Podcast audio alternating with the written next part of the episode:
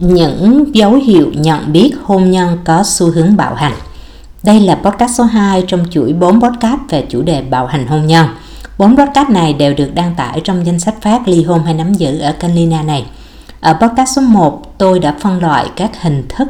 bạo hành cho một số thống kê về lý giải về nguyên nhân cũng như diễn giải về chu kỳ bạo hành và lý do tại sao người ta cứ mắc kẹt lại trong tình trạng bạo hành không thoát được.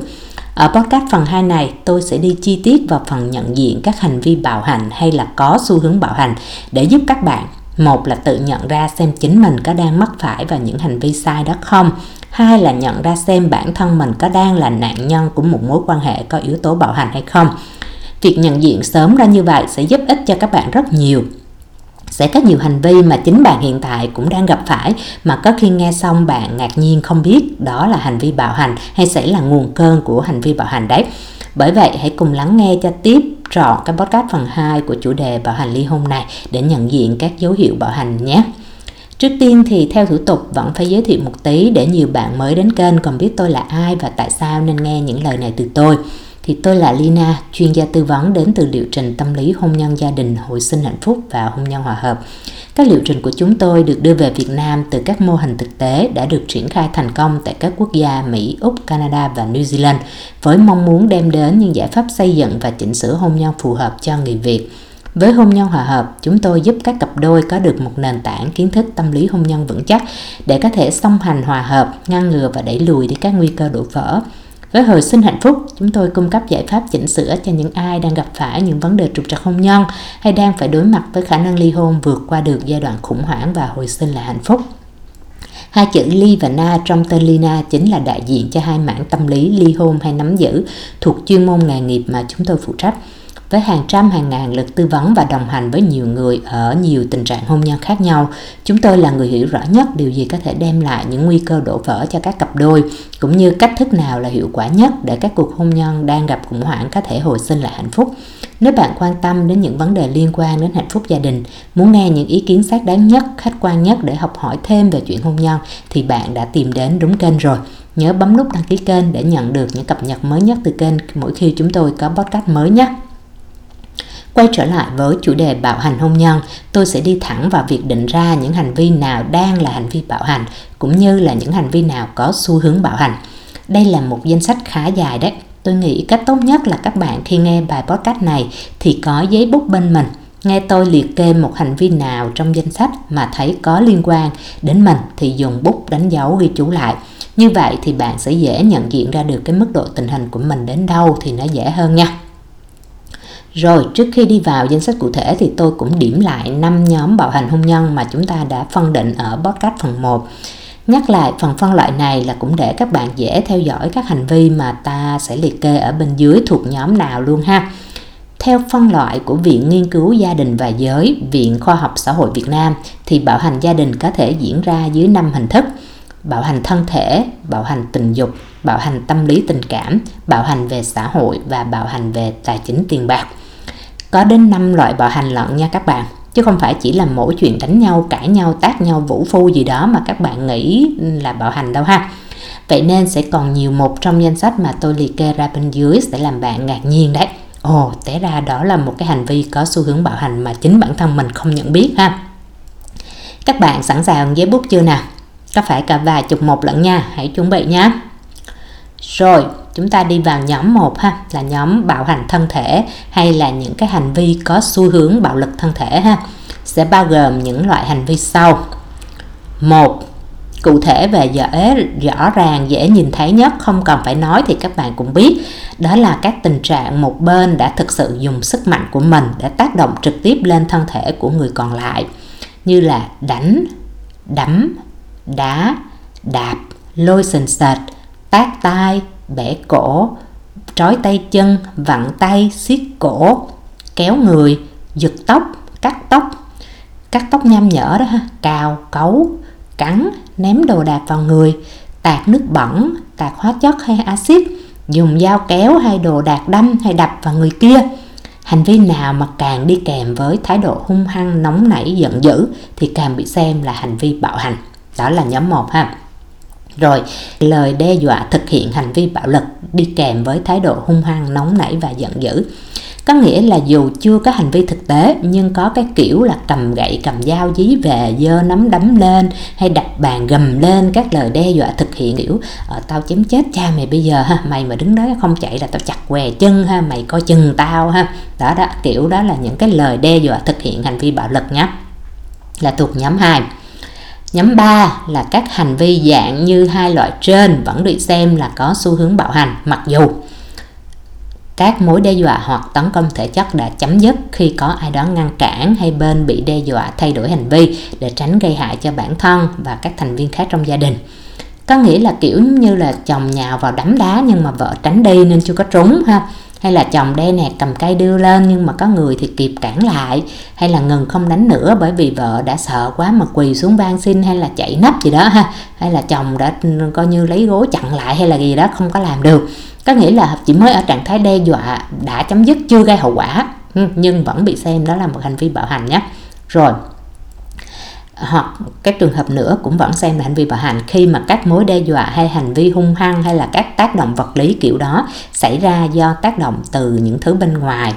Uh, có nghĩa là bình thường không có nhưng mà khi ờ, say rượu hay là do ảnh hưởng của ma túy thuốc lắc gì đó uh, chất gây nghiện gì đó thì tự nhiên họ phát sinh ra những cái kiểu như vậy ha.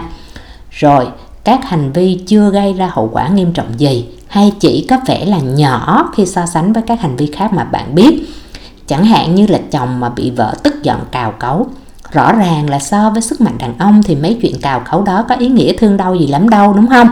Hay là khi bị ngồi chung xe, trên xe nhưng chồng lấy tay lôi vợ xuống, đẩy vợ ra khỏi xe, bảo mày xuống khỏi xe tao gì đó,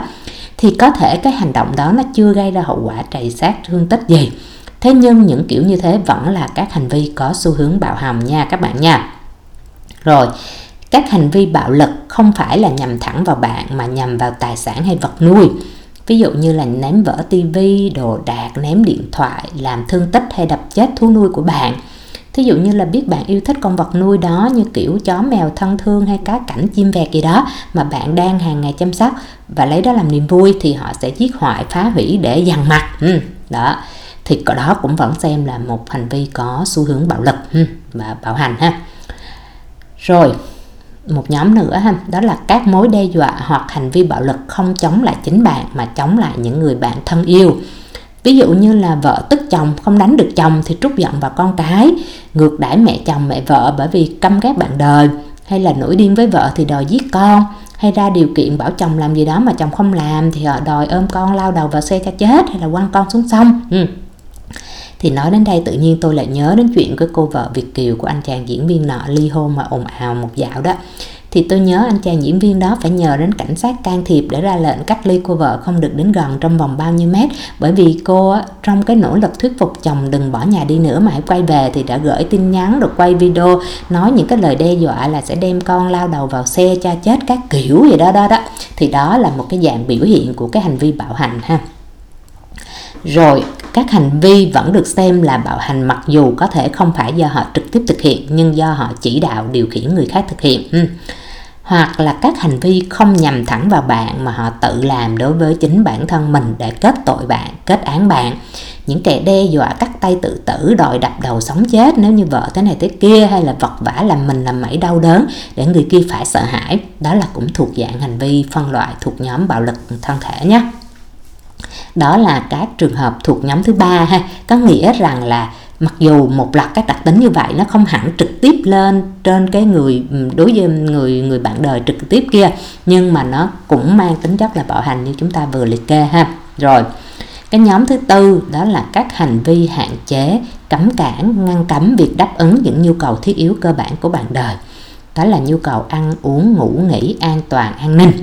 Ví dụ như là bỏ đói, bỏ khát giấu dược phẩm, giấu thực phẩm, nước uống, phá rối không cho ngủ hoặc là bắt ép bạn đời ăn uống những thứ độc hại như ép dùng rượu, dùng cần sa ma túy, à, bắt ép hả miệng để bỏ những cái thứ mà bạn đời không muốn vào miệng, bắt ăn và uống không? Hay là bỏ rơi nơi đường vắng nguy hiểm, khóa nhốt trong nhà nơi tăm tối hay là nơi bẩn thỉu thiếu phương tiện sinh hoạt cơ bản. Rồi các nhóm hành vi thứ năm đó là những hành vi kiểu biết rõ bạn đời có một nỗi sợ hay một nỗi ám ảnh tâm lý gì đó nhưng lại cố tình xâm phạm vào để cho bạn đời phải hoảng sợ, hoảng hốt phụ thuộc vào họ. ví dụ như là biết bạn đời sợ ma sợ bóng tối thì lại hay nhốt bạn đời trong bóng tối hay là nhát ma biết bạn đời sợ máu thì là hù dọa biết bạn đời sợ súng đạn thì lấy súng đạn ra hù sợ rắn chuột gì đó thì bắt rắn chuột bỏ vào để hù ừ. Nhóm thứ sáu, đó là những hành vi kiểu biết rõ bạn đời có một khiếm khuyết hay một điểm yếu nào đó về mặt thể chất thì lợi dụng vào đó để làm áp lực và bắt bạn đời phụ thuộc vào họ. Chẳng hạn bạn đời hay dị ứng với một loại nào đó thì gây ra tiếp xúc để cho bạn đời có phản ứng liên quan đến thân thể mình ha hay là bạn đời cận nặng phải phụ thuộc vào kính thì giấu kính phá kính. Hay là cố tình làm nhà có bậc thang cao hay mua xe to nặng để bạn đời thấp khó xoay sở à, đi lại không được hay là phải phụ thuộc vào họ. Hay chặt bỏ gậy chống chân hay là đập bỏ xe lăn hay tạo ra những cái thương tích để cho bạn đời phải luôn phụ thuộc vào họ đó ha. Thì cái nhóm hành vi kiểu 456 này nhiều khi nó không thể hiện ra theo kiểu nóng nảy, giận dữ và dễ nhận biết mà là các dạng hành vi của những người ác tâm có thể diễn ra âm thầm từ từ và tăng dần cái độ ghê gớm. Các bạn hãy chú ý phân biệt giữa việc một hành vi, chẳng hạn như là vô tình làm bể kính gãy kính của bạn đi, với việc họ cố tình phá hủy kính của bạn hay là họ đổ cái loại nước sai vào thuốc ngâm mắt của bạn để cho mắt bạn bị ảnh hưởng gì đó hay là họ cố tình trộn món bạn bị dị ứng vào thức ăn ha thì có nghĩa là những hành vi nào mà nó làm cho bạn bị tổn hại, bạn trở nên yếu đuối, bạn phải phụ thuộc vào họ, bạn phải sợ họ và không rời bỏ họ được, thì đó là những hành vi mang xu hướng bạo hành nhé rồi, ta đi vào nhóm hành vi thứ hai Nhóm thứ hai là những hành vi thuộc nhóm bạo hành tình dục hay có xu hướng bạo hành tình vợ dục. Sẽ bao gồm, thứ nhất đó là cưỡng ép bạn đời làm tình bất kể giờ giấc mà không cần bạn đời đồng ý. Nhất là cưỡng ép quan hệ ngay cả trong những ngày bạn đời bị đèn đỏ hay là không an toàn về sức khỏe.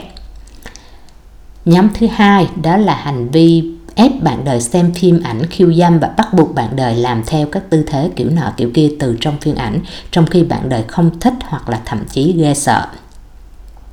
Thứ ba đó là hành vi ép chăn gối với các hình thức bất thường, ép quan hệ sau khi đánh đập, kiểu phải trói tay trói chân bịt mắt rồi dùng roi quất gì đó để tăng thêm khoái cảm. Thì cái này là các bạn nào mà xem phim um, 50 sắc thái đó là các bạn sẽ sẽ hình dung được thế nào là gọi là là bạo hành tình dục đó ha. Đó. Rồi thứ tư đó là cố tình cắn giày vò vò ngực và các bộ phận sinh dục bắt buộc bạn đời thẩm mỹ hay cắt gọt tạo hình liên quan đến những bộ phận này rồi thứ năm đó là bắt buộc bạn đời phải sử dụng những thứ phụ trợ khác như kiểu ép uống rượu uống thuốc kích dục dụng cụ xét toi thuốc bôi trơn cầu ga gì đó ngoài ý muốn của bạn đời chỉ để nâng khoái cảm của bản thân Thứ sáu là không cho dùng thuốc ngừa thai và các biện pháp bảo vệ an toàn tình dục. Thứ bảy là bắt làm tình đường hậu môn, bắt phải làm tình bằng miệng hoặc là nuốt tinh dịch khi bạn đời không đồng ý.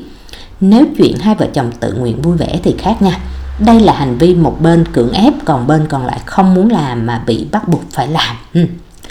Thứ 8 đó là cưỡng hiếp khi bạn đời đang không đủ năng lực nhận thức hay không đủ năng lực hành vi ví dụ như là tự đè ra quan hệ khi bạn đời đang ngủ, bạn đời đang say hay bạn đời đang đau ốm ừ. thứ chín, đó là cưỡng hiếp bạn đời ở những vị trí không an toàn, không thuận tiện và đã bị bạn đời phản đối nhưng vẫn tiếp tục ví dụ như là nhà đông người, nhà đang các con nhỏ ngủ cùng và bạn đời đã không đồng ý, nhưng vẫn đè ra để thực hiện, bắt làm tình ở ngoài ban công, chỗ công cộng, trên xe, trên bãi biển gì đó ha. Với một cái cảm giác không an toàn về mặt tâm lý cho bạn đời và bạn đời đã từ chối nhưng họ vẫn tiếp tục làm. Ừ, thì đó là một cái dấu hiệu của cái hành vi bạo hành tình dục nhé.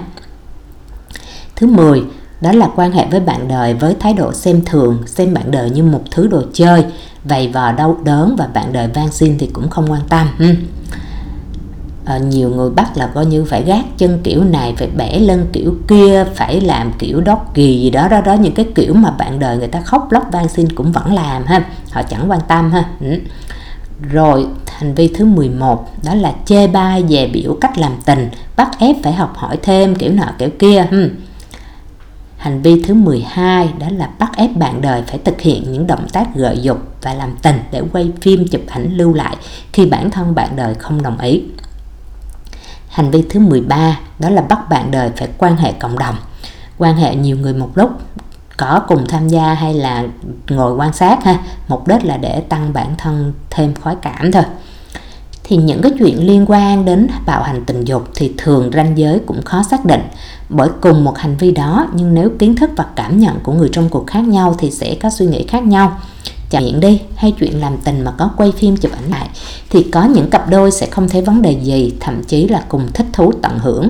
Nhưng nếu một người bạn đời không có hiểu biết về vấn đề đó mà bị người kia gợi ý rồi họ lấy đó quy kết rằng là à, bạn đời đang bạo hành họ thì như vậy là cũng là suy diễn sai ha. Do đó, cái điểm quan trọng phân biệt ở đây giữa các hành vi bình thường hay là hành vi có xu hướng bạo hành chính là nằm ở chỗ thái độ của người trong cuộc. Người kia có tôn trọng, có đồng thuận với bạn đời trong chuyện đó hay không, hay là họ chỉ biết áp đặt, bắt buộc và thúc ép? Họ thể hiện mong muốn hay là áp đặt, ép buộc? Họ sẽ như thế nào nếu như không đạt theo mong muốn? Nếu bạn đời không đồng ý mà họ vẫn cương quyết làm, hay dẹp đi không làm nữa nhưng thở thái độ dằn hát, chửi rủa và trừng phạt nợ kia, thì đó là những hành vi thuộc nhóm có xu hướng bạo hành nhé Nội dung podcast này với danh mục các hành vi bạo hành và có xu hướng bạo hành thuộc hai nhóm bạo hành thân thể và bạo hành tình dục nghe cũng nặng nề và mệt quá, phải không các bạn? Bởi vậy thôi chúng ta dừng ở đây nha. Danh mục dấu hiệu của hai nhóm bạo hành thân thể và bạo hành tình dục nó cũng đã khá dài rồi. À, các bạn nhớ nghe đi nghe lại kiểm lại từng mục xem là cái tình trạng của mình nó có khớp không ha. Tôi tạm thời dừng podcast phần số 2 với chủ đề bạo hành hôn nhân ở đây. Danh sách các hành vi thuộc nhóm bạo hành tinh thần tình cảm, bạo hành xã hội và bạo hành tiền bạc tài chính thì sẽ được cung cấp ở phần podcast số 3 của chủ đề bạo hành hôn nhân này. Các bạn nhớ đón nghe nhé. Trước khi ngừng bài này thì tôi cũng nhắc trước một cái như thế này. Ngay khi bạn nghe bài này xong và thấy mối quan hệ của cả hai có dính vào một trong các hiện tượng nêu ở trên thì cũng đừng có vội vàng kết luận phải bỏ ngay bỏ luôn gì đó nhé Bước đầu tiên ở đây là tôi muốn bạn ghi nhận hiện trạng đã. Bạn sẽ nghe thêm podcast phần 3 với các dấu hiệu của ba nhóm còn lại luôn. Sau đó thì tôi sẽ cho bạn một phân tích chi tiết về những cái trường hợp nào đáng ly hôn, trường hợp nào có khả năng sửa chữa và giữ lại được ở cái podcast phần 4 nhé. Chọn bộ podcast về chủ đề bạo hành hôn nhân sẽ có ngay tại danh sách phát ly hôn hay nắm giữ. Bạn nào chưa bấm theo dõi kênh thì nhớ bấm nha. Tôi là Lina, chào bạn và hẹn gặp lại bạn ở các podcast tiếp theo của kênh này.